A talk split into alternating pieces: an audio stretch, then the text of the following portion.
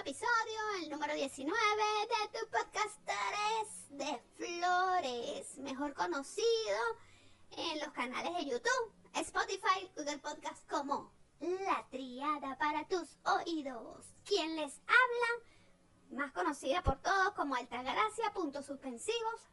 Y el día de hoy me escapé por aquí para informarles cuáles serán los temas que vamos todos a disfrutar en este episodio. En el tema tendencia vamos a desarrollar todo lo relacionado con la inteligencia emocional, como las características de, las personas con un alto grado de inteligencia emocional, ejemplo de inteligencia emocional, el significado de las adicciones con las emociones, vamos a conocer también cómo una persona es inmadura emocionalmente y cómo habla la postura corporal con las emociones. interesante, ¿verdad? Pero si en el tema variedad del episodio anterior te dejó con los pelos de punta, ay, yo no te quiero decir cómo te va a dejar el de hoy. Así que no te digo más, sino preparado para escuchar otro relato de terror, suspenso, miedo, que solamente podría venir de la mano de su grito en el viento, con esta extraordinaria alianza que tiene con Teres de Flores. Y para cerrar el tema de parejas, abordaremos cuando decides ser la otra. Mira, Alejandrito, pórtate bien. Si me estás escuchando, pórtate bien. Y bueno, así que no se pueden despegar ni un solo segundo de los próximos minutos que va a durar este episodio, porque lo que viene es candela pura. En la asistencia de producción a Altagracia Punto Suspensivo y en el control, edición y producción, la más conocida por todos, Adriana y querida también Adriana Flores.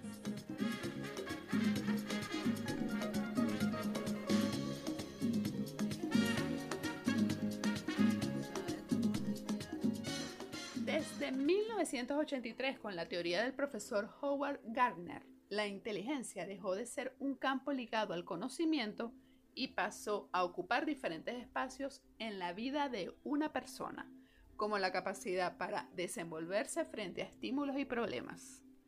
Dicha teoría es conocida como inteligencias múltiples y expresa que el coeficiente intelectual de una persona está dividido en 12 tipos de inteligencias interrelacionadas entre sí, las cuales son inteligencia lingüístico-verbal, lógico-matemática, visual-espacial, musical, corporal-kinestésica, intrapersonal, interpersonal, naturalista, emocional, existencial, creativa y colaborativa.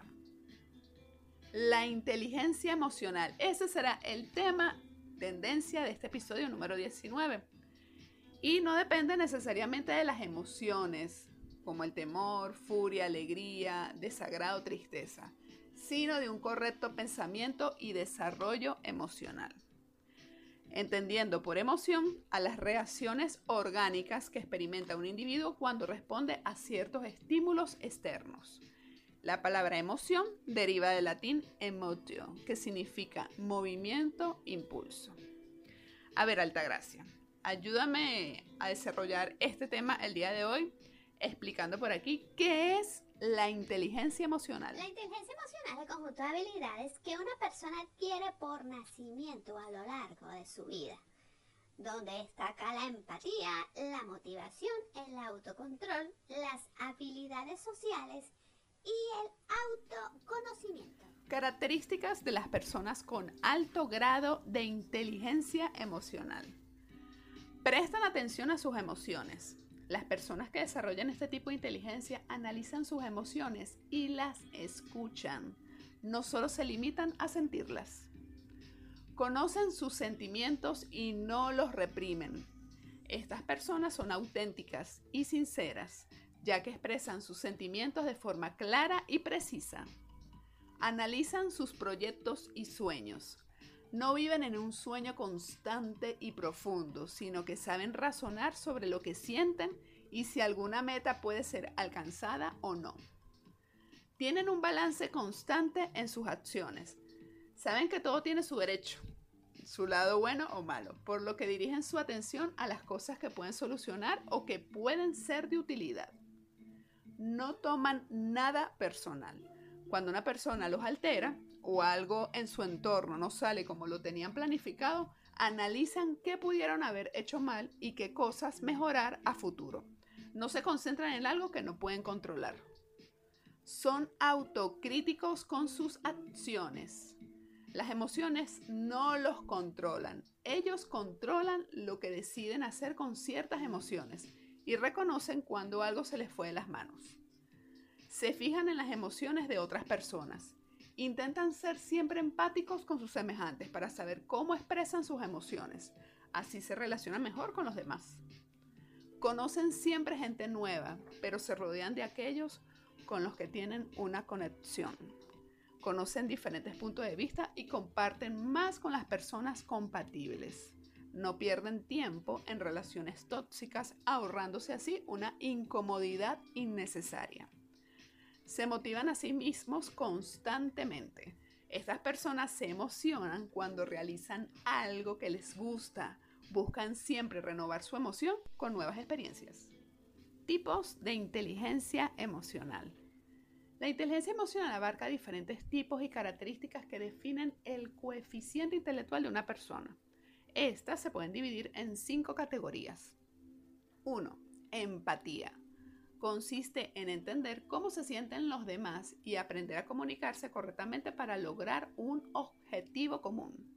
Cada persona reacciona de diferente manera a ciertos estímulos, dependiendo de su contexto y de su experiencia. 2. Habilidades sociales. Las buenas relaciones interpersonales guían a las personas al éxito, ya que pueden lograr más cosas con liderazgo, gestión de conflictos, cooperación y trabajo en equipo. 3 autoconocimiento. Es la capacidad de reconocer los sentimientos que uno alberga y cómo estos pueden afectar nuestras acciones. 4. Motivación. Se relaciona con el compromiso de llegar a los objetivos que uno se plantea, concentrándose en lo positivo y en el aprendizaje de cada adversidad. Y 5. Autocontrol consiste en poner límites para la duración de las emociones y que tanto estas pueden influir en las decisiones que tomamos. Bueno, y como lo diría una reconocida comunicadora social, colega mía, acá de Venezuela, la empatía, habilidades sociales, autoconocimiento, motivación y autocontrol cuestan poco y vale tanto. Venezuela necesita de gente como tú. Necesita del buen venezolano, pero con un alto grado de inteligencia emocional. Así es, mi querida Altagracia. Y por aquí les comparto algunos ejemplos de inteligencia emocional. Valorar los triunfos de los demás sin caer en comparaciones con otras personas. Aceptar los errores cometidos y ser capaces de perdonarse a sí mismo para aprender de lo ocurrido, encontrando siempre el equilibrio entre los éxitos y los fracasos. No juzgar el hecho de sentirse bien o mal por emociones transitorias que pasarán con el tiempo. Analizar las reacciones inmediatas a las emociones, interpretarlas y aprender de cada una de ellas. Comprender cuál es la emoción que uno siente y no dejar que el cerebro confunda una con otra. A veces, el enojo puede presentarse cuando en realidad lo que sentimos es tristeza. Entender que cada persona es individual con sus experiencias y relaciones. Evitar estimulantes como el alcohol, cafeína, drogas o algún fármaco relacionado, ya que la adicción busca evitar el contacto con la emoción. Significado emocional de las adicciones. Cocaína. Desinhibe a la persona que la consume y puede expresar lo que no se atreve y a manejar el odio, produciendo la ilusión de despertar la admiración de los demás. Marihuana. Las personas que la consumen recurren a ella para manejar el conflicto de identidad o posición frente a una separación. Alcoholismo.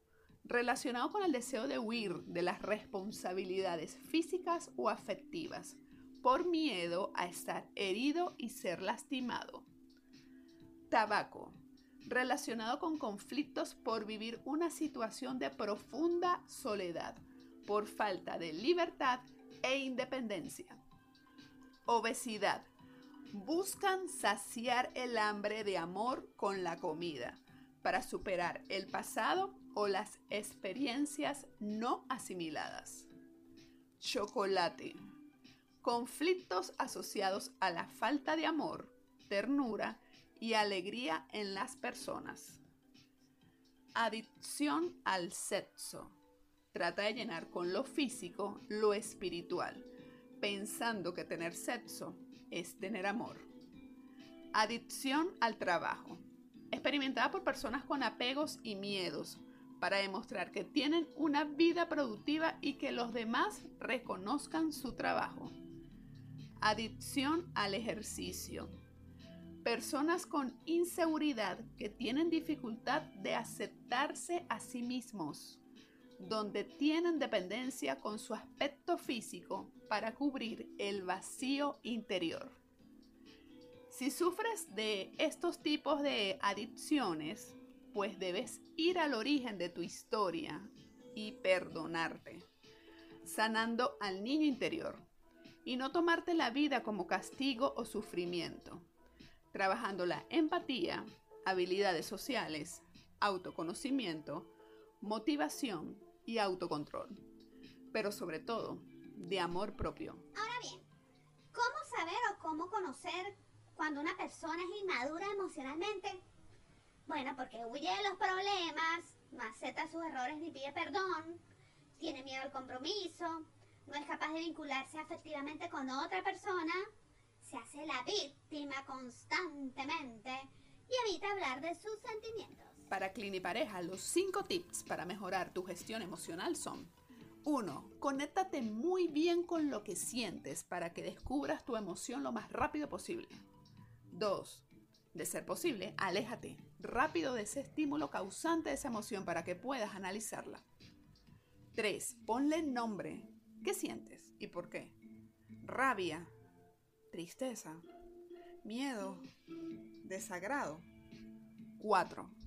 Procura quitártela antes de actuar sobre su causa. Toma un baño, canta, baila, llama a alguien que sabes que te puede escuchar y entender. Y 5. Toma acción, negocia para evitar que esa causa vuelva a afectarte. La pueden seguir en su cuenta oficial de Instagram, Clini Pareja. Ahora bien, para lograr un buen equilibrio emocional es importante. Cuidar los hábitos, es decir, del estilo de vida. Tener una buena noche de sueño para recuperar energías y mejorar el ánimo. Rodearse de gente positiva y de personas que te inspiren. Planificar tu tiempo de ocio para la recreación por lo menos una vez a la semana. Dejar a un lado las discusiones sin importancia ejercitar tu cuerpo y tu mente por igual y realizar afirmaciones positivas antes de dormir y al levantarte. Y bueno, ya para finalizar, por aquí les compartimos las emociones a través de la postura. Dime cómo es tu postura y te diré ya cómo te sientes. Existe una relación directamente proporcional entre la postura corporal y la comunicación emocional. Una posición erguida con ese tipo de posición es más fácil elegir las ideas positivas, atentos, oídos al tambor, en contraposición con el encorvamiento, donde por lo general vienen a la mente las ideas negativas con más facilidad. Los niveles bajos de energía y la depresión están asociados a esas posturas de encorvamiento. Por eso la importancia del ejercicio físico regular para mejorar la salud de la espalda y el estado anímico.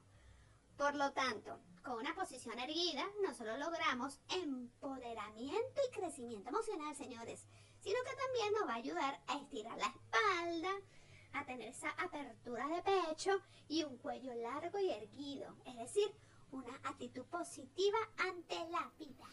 Muchas gracias, mi querida Altagracia, por acompañarme el día de hoy a desarrollar el tema tendencia de este episodio número 19. Y ahora, mis queridos oyentes, vamos a pasar al siguiente tema, el tema variedad.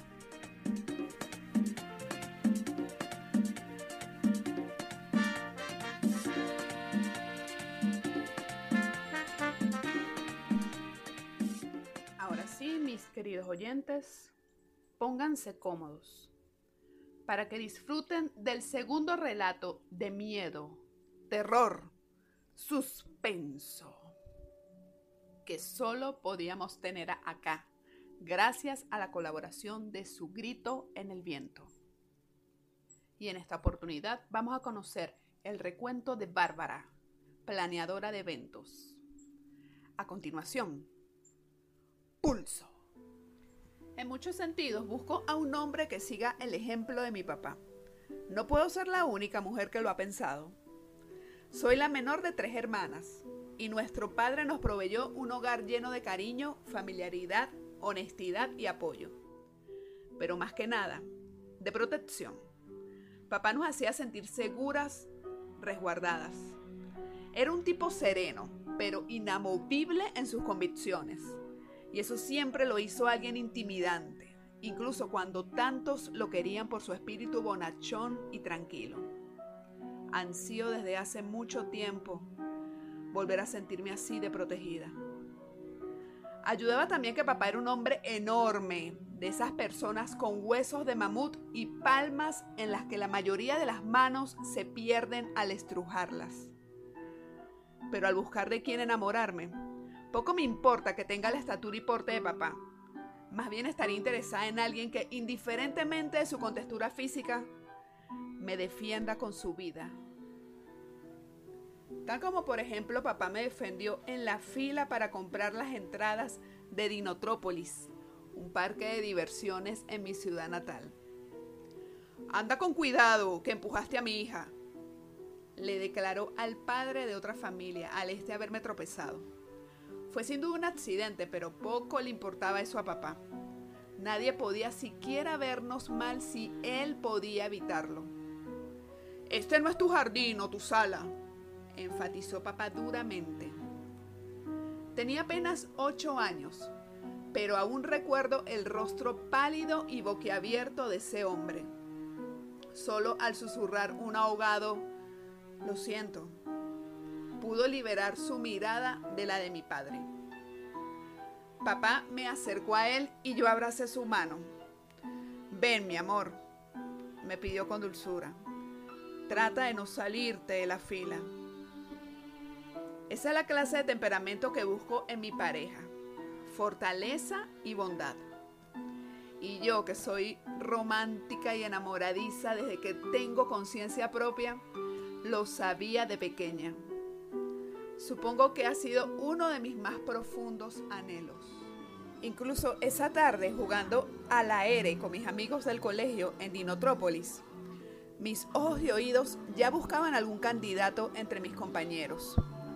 Sé que suena extraño, pero una niña de esa edad está más obsesionada con la idea del amor que emocionada por enamorarse.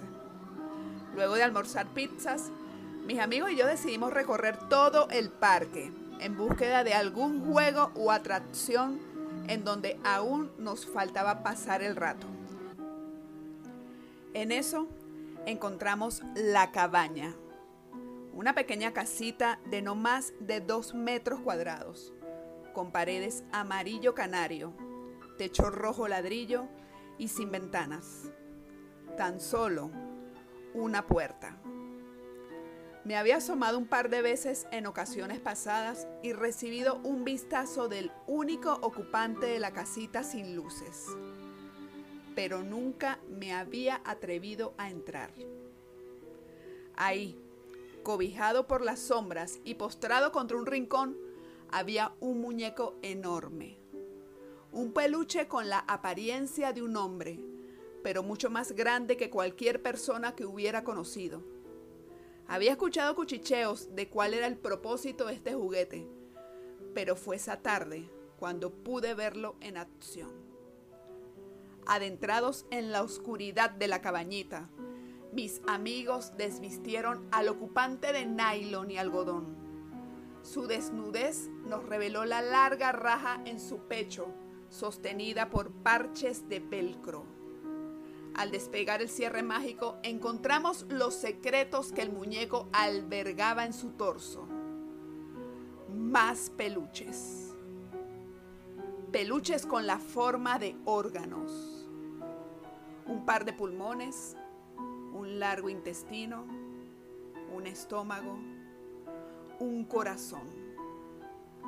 Asumo que la función de este peculiar inquilino era enseñarle a los visitantes de Dinotrópolis algo sobre la anatomía humana.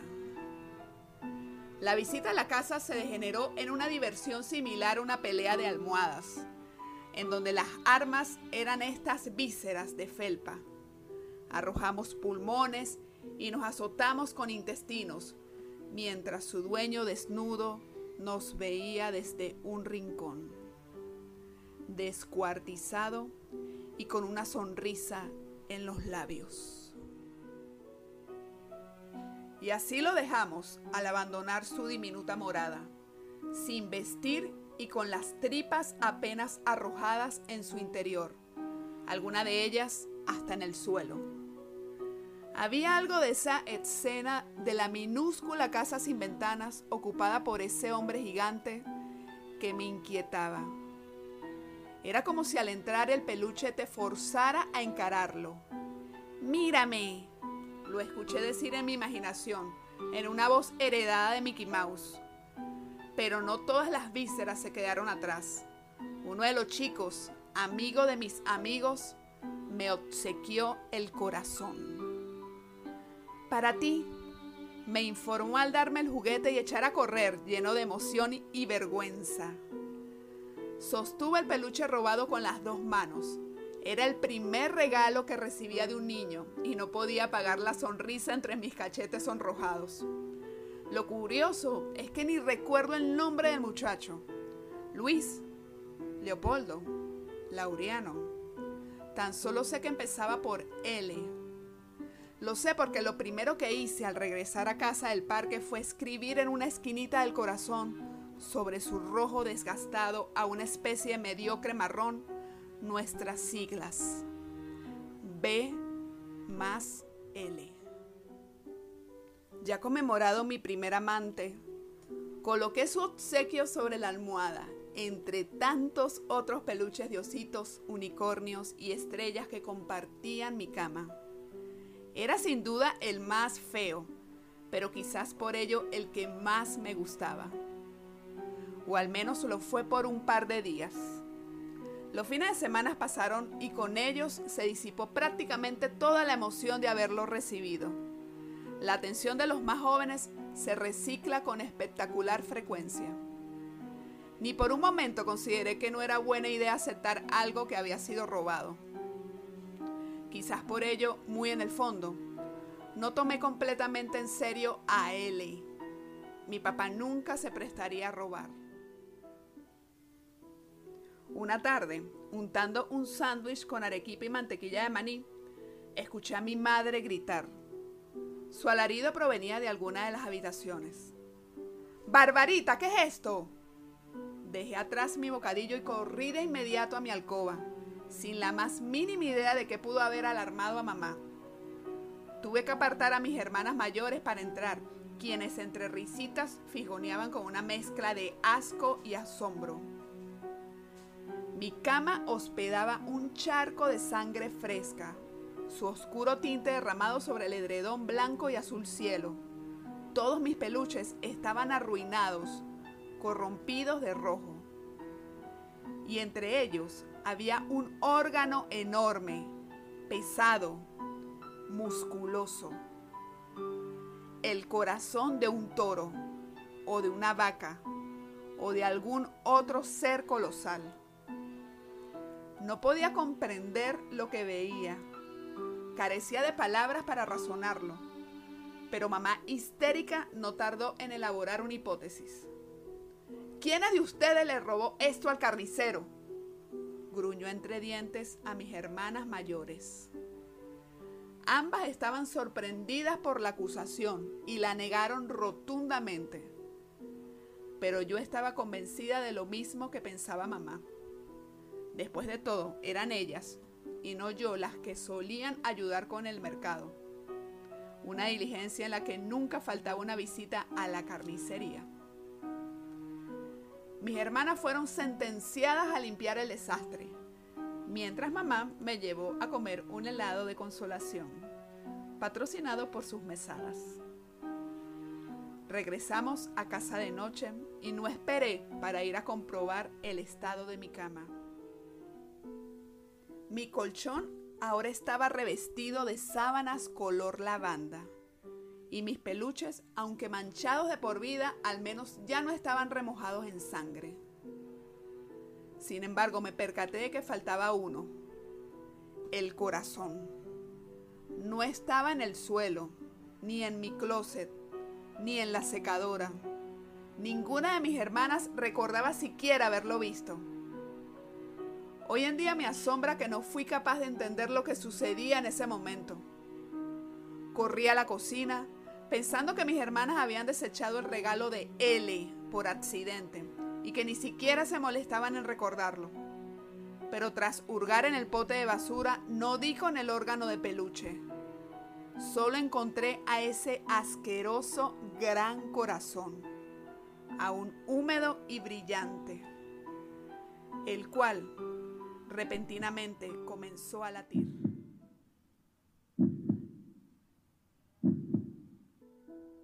De forma tan sutil que asumí por un momento que el latido había sido producto de mi imaginación. Y entonces volvió a palpitar.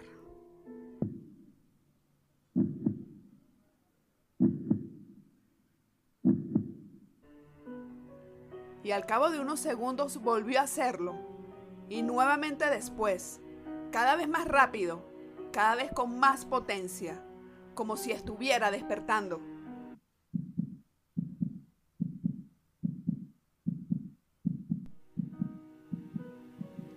Contemplaba esta monstruosa resurrección con la sensación de que mi propio corazón quería saltar de mi pecho.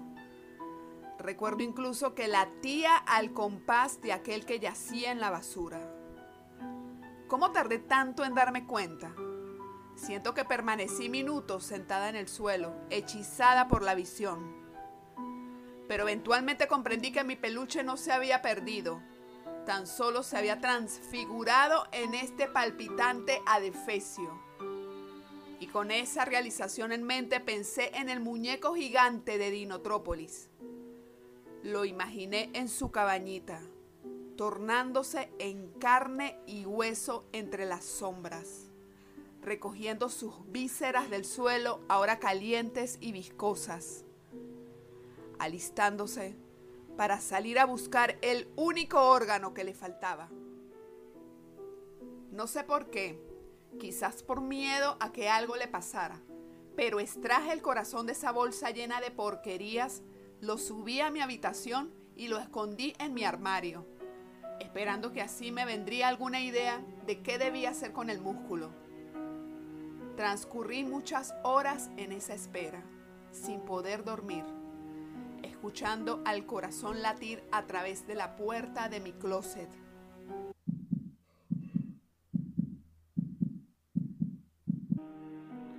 Su pulso sonaba como caminar a través de un espeso fango.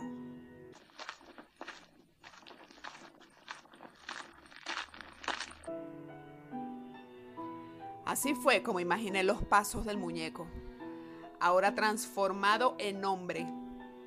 Lo visualicé caminando en las calles, atravesando jardines y colinas, acercándose más y más a mi casa.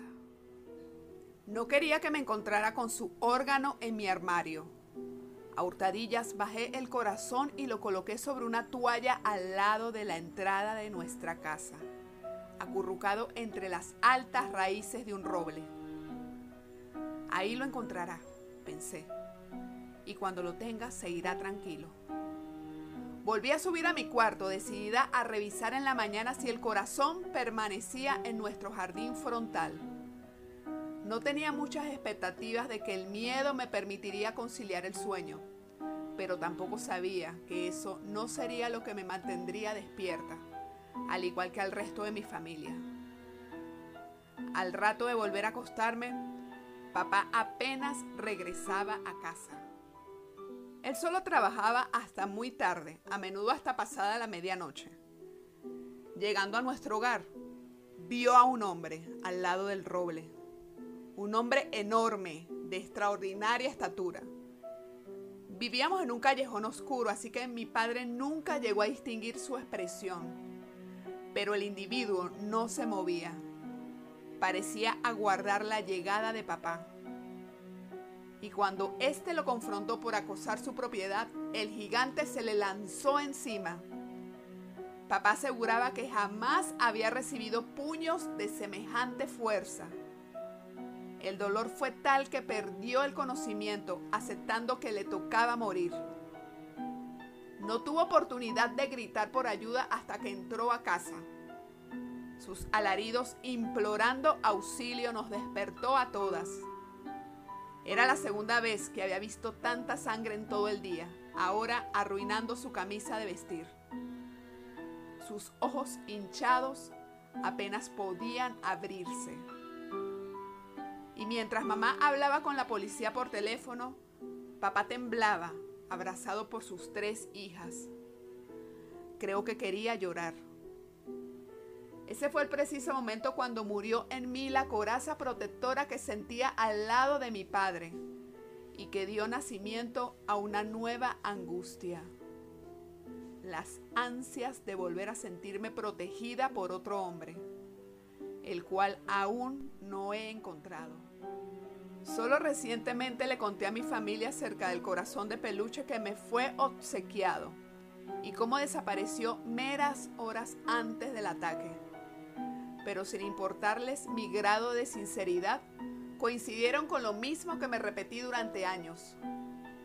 Todo fue una extraña y terrible coincidencia. No obstante, sucedió algo más que pone en duda su incredulidad y la mía. Aunque han pasado varios años desde que Inotrópolis fue cerrado al público, pude regresar una última vez, mera semana después del incidente con papá. Mi grupo de amigos visitó nuevamente la cabañita sin ventanas, donde nos aguardaba el muñeco y sus órganos. Mis compañeros no tardaron en desvestirlo y separar el velcro de su pecho. El corazón estaba de vuelta. No quise sacarlo, tan solo arrimé los pulmones de algodón para inspeccionarlo de lejos, mientras los demás se divertían con los intestinos.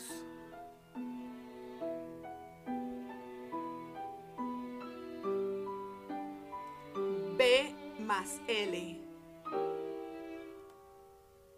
La tinta del marcador seguía fresca y las iniciales de los nombres permanecían en esa esquinita del tejido marrón rojizo. B más L.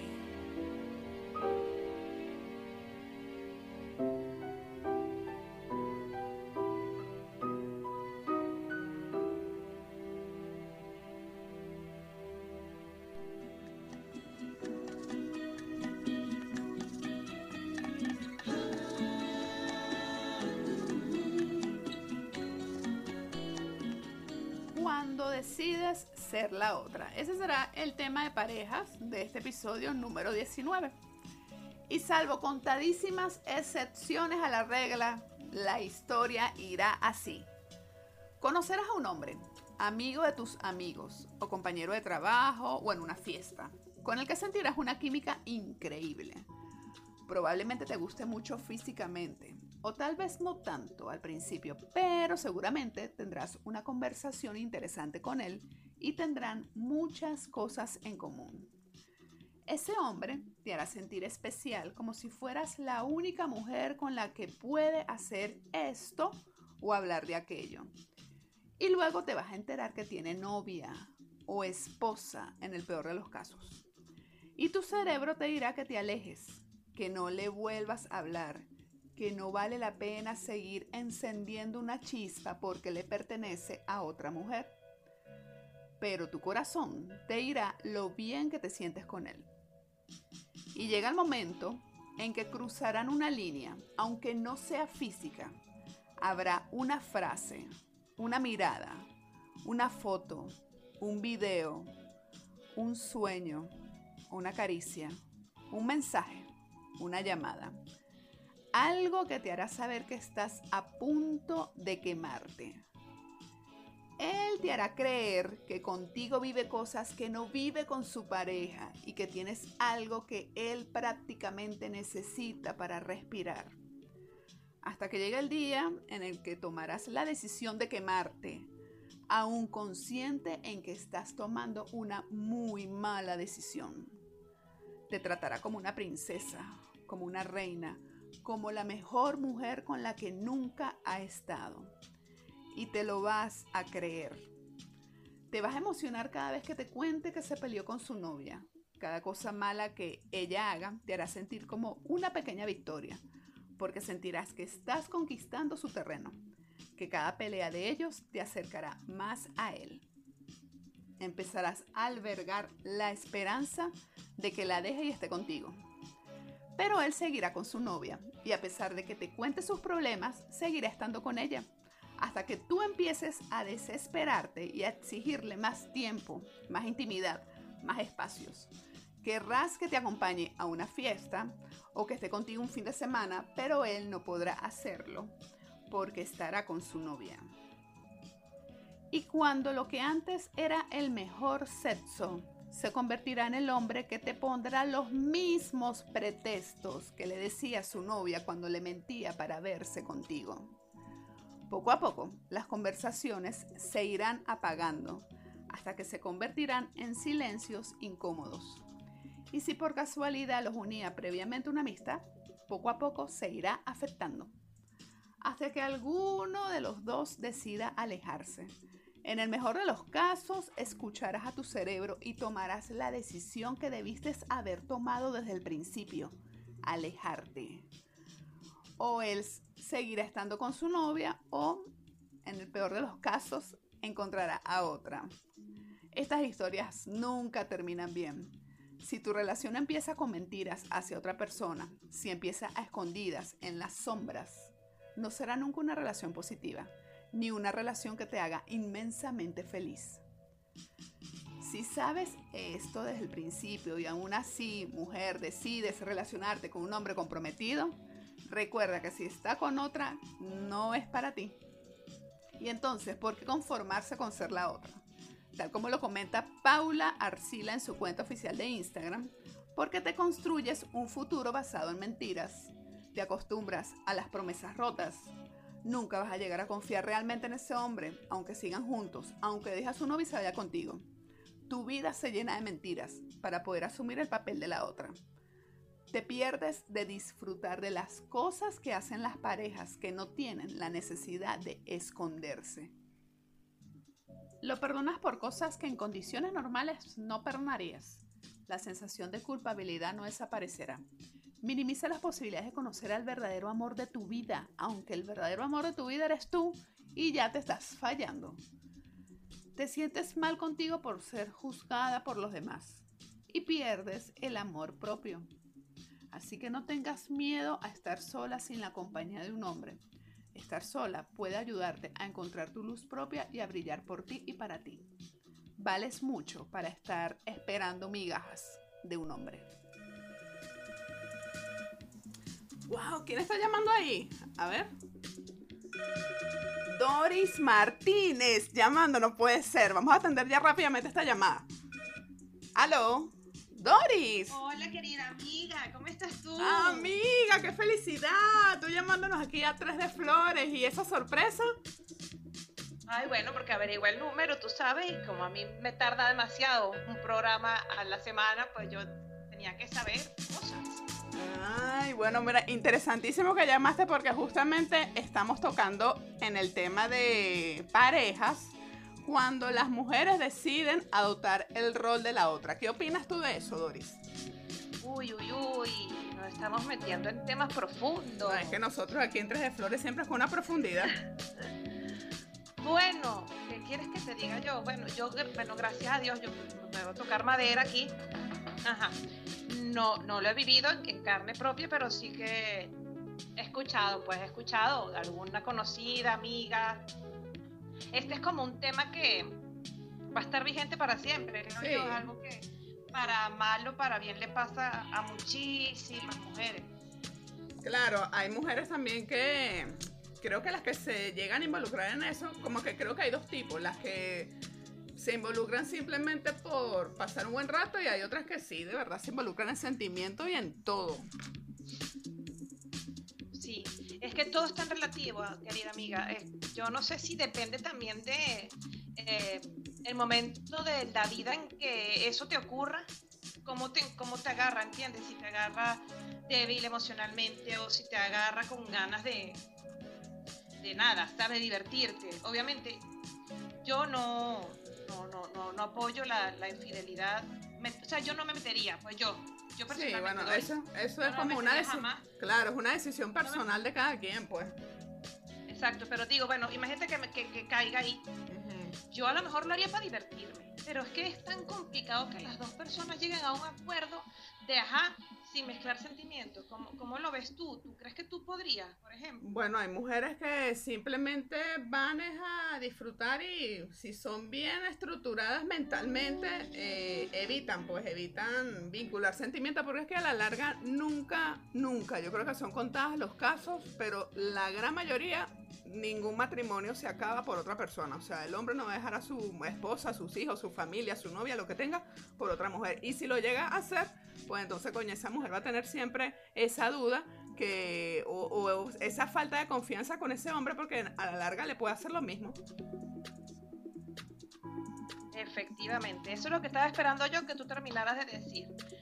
Porque es cierto que sí, se han escuchado algunos casos puntuales de, hombres que al final igual tenían una vida triste y llegó una luz y aprovecharon el tirón y, y se divorciaron. Pero es verdad lo que tú dices, ¿qué, tranquilidad te puede dar eso? Si lo hizo con, con, la que era su esposa o con hijos y todo, porque mira, hay de todo, ¿eh? y años de matrimonio. ¿Y a ti qué confianza te da que... Que, no te haga lo mismo a ti después. Diferente, especial, el fiel. Exacto. Claro. ¿Cómo, vas a, ¿Cómo vives tú? Entonces, ¿qué vives? ¿Qué vives? ¿Vigilando teléfono? Eh, ¿Vigilando a dónde va cuando sale del trabajo? ¿A si va para el gimnasio a quien conoció? Dios mío, es que eso no es vida, te lo juro. No, no, porque no es, una, no, es una relación, sí, porque no es una relación que se basa en confianza o en sinceridad, pues ya se construye desde las mentiras. Exactamente, exactamente. Y luego las otras, otras, las que sí se involucran y se enamoran, incluso algunas, porque yo he escuchado casos que se obsesionan. Yo, ahí hay un montón de factores. Yo pienso ya empezando por la falta de amor propio. Ah, eso es importante. Porque yo, yo me acuerdo muchísimo tiempo, pues que la gente te decía aquellos refranes que decíamos cuando éramos todos jóvenes, de que, que uno nació como la criaron como para ser la reina de alguien, ¿entiendes? el, primer plato, no, no, el segundo, ni el tercero, ni el cuarto. No el segundo, ni mucho menos para... por ahí. Mira, ni mucho menos para estar recibiendo migajas. Exactamente, y, estar ahí con esa incertidumbre que, ah, no me llames los domingos, los sábados no. Entonces, eso cuando sabes que está casado. Luego hay muchas que pobrecitas no se enteran, sino pasado el tiempo y a lo mejor ni se enteran, porque hay tipos que lo saben hacer bastante bien. Sí, yo digo algo. Luego, si tú eres consciente. Yo digo algo, eh, chama, todas nosotras como mujeres valemos muchísimo para estar desperdiciando tiempo, energía, eh, tantas cosas a la de un hombre que no te va a brindar la disponibilidad de tiempo completo para ti. Efectivamente, efectivamente. Bueno, mi Es muy triste caer, es muy triste caer en eso, es muy triste. Eh, lo primero es quererse una misma. Si tú te quieres, te van a querer y te van a respetar. Si tú pones límites, si tú dices, mira, esto no es lo que yo quiero, esto es hasta aquí, te van a respetar más. Pero luego si caes en ese juego y te dejas pisotear y aceptas las normas de su juego, uy, muy difícil salir de ahí intacto, pues va a salir en pedacitos. Sí, es así. Así que la recomendación para nuestras queridas seguidoras y oyentes del podcast es de verdad que comiencen a valorarse y a poner en primer lugar el amor propio para que situaciones como esta que no, no escapan porque en algún momento eh, llegan a presentarse en la vida, pero para que sepan cómo afrontarla y sobre todo cómo superarla a tiempo. Eso es verdad y que recuerden que eh, bueno, yo siempre lo digo, ¿no? Hay muchos peces en el mar.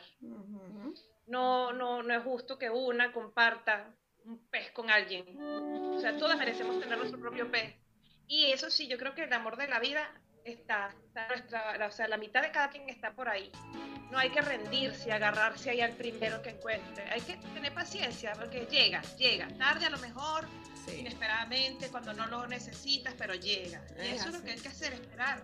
Todo llega en su momento. Cuando tienes que llegar las cosas que van a ser para ti, llegarán solitas, sin mucho estar buscándolas, sin mucho estar allí eh, hurgando donde no tiene que hurgar. Entonces, bueno, mi querida amiga, de verdad encantada por tenerte hoy conmigo aquí en este espacio y me encantó tu sorpresa y bueno, dije, nada, vamos a aprovechar a Dori porque estamos hablando justo del tema de parejas y este espacio también fue tuyo.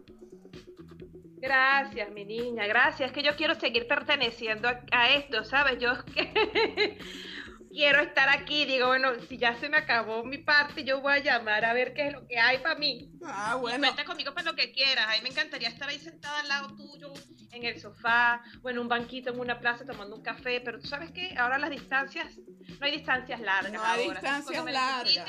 Así es, amiga. La me, Ajá. cuando me necesites, aquí estoy. Tú llámame cuando quieras, ¿vale? Así es, amiga, no hay distancias largas cuando se quiere. Fíjate que no estamos en distancia física, pero la conexión y las ganas y, y el estar juntas, aunque sea por este medio, lo logramos. Y gracias a Dios te cayó la llamada y pudimos hacer esto, esto prácticamente en vivo. Eso sí, amiga, gracias a Dios. Claro que sí. El tiempo apremia, hay que aprovecharlo. Bueno, mi linda, eh, ¿me sigues? Ay, Tú sabes cuál es el número aquí del estudio de grabación. Usted puede llamar las veces que quiera y bueno, podemos seguir haciendo esos espacios de parejas así juntas. Claro que sí, cuando tú quieres y cuando me necesites. Bueno, Si mi no te linda. llamo yo, llámame tú. Si Seguro. no te llamo yo, llámame tú. Sí, pero mira, la, la- la cosa que le tengo que decir a Altagracia que se ponga pila porque ella es la asistencia de producción y mira, la broma está otra vez en el baño retocándose, entonces me dejó aquí sola y no sabía si contestar o no contestar, pero valió la pena contestar la llamada. Ah, no, con lo que me encanta mi alta gracia, mira que me guarde ahí con un asterisco. Una cosa, ponle un post-it o algo. Pero sí, yo le diré que esté muy pendiente contigo para los próximos episodios. Un abrazo, amiga, cuídate mucho, que estés muy bien. Gracias, mi niña. Igual tú. Chao, chao. Bueno, y eso fue una gran sorpresa que nos dejó hoy Doris Martínez por aquí para complementar el tema pareja de este episodio. Espero que les haya gustado a todos. Y de esta manera, mis queridos oyentes, hemos llegado al final del episodio número 19 de tu podcast, Tres de Flores, la triada para tus oídos. Espero que les haya gustado el contenido de la trilogía temática que documentamos y desarrollamos en este episodio. Gracias a cada una de las sugerencias que ustedes nos hacen llegar a través de la cuenta oficial en Instagram, 3 de Flores. De verdad, agradecidas por sus comentarios, por su sugerencia de temas, por sus recomendaciones, las cuales iremos aplicando en los próximos episodios. Recuerda no bajar la guardia y continuar con tus medidas de bioseguridad ante el COVID-19, porque si te cuidas tú, nos cuidamos todos. Y antes de despedirnos, vamos a darle unas merecidas felicitaciones a nuestra gran amiga y compañera colaboradora de este podcast, Silma Sánchez, quien cumplió un año más de vida este 17 de octubre.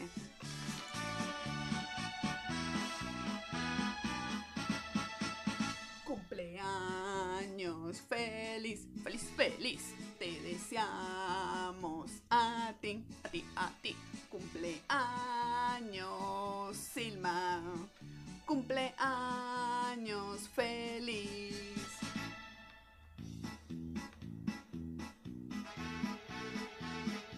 Al son de este mariachi nos despedimos, queridos oyentes. Nos escuchamos dentro de una semana en el episodio número 20. Gracias, gracias, gracias y que tengan excelente día. Chao, chao.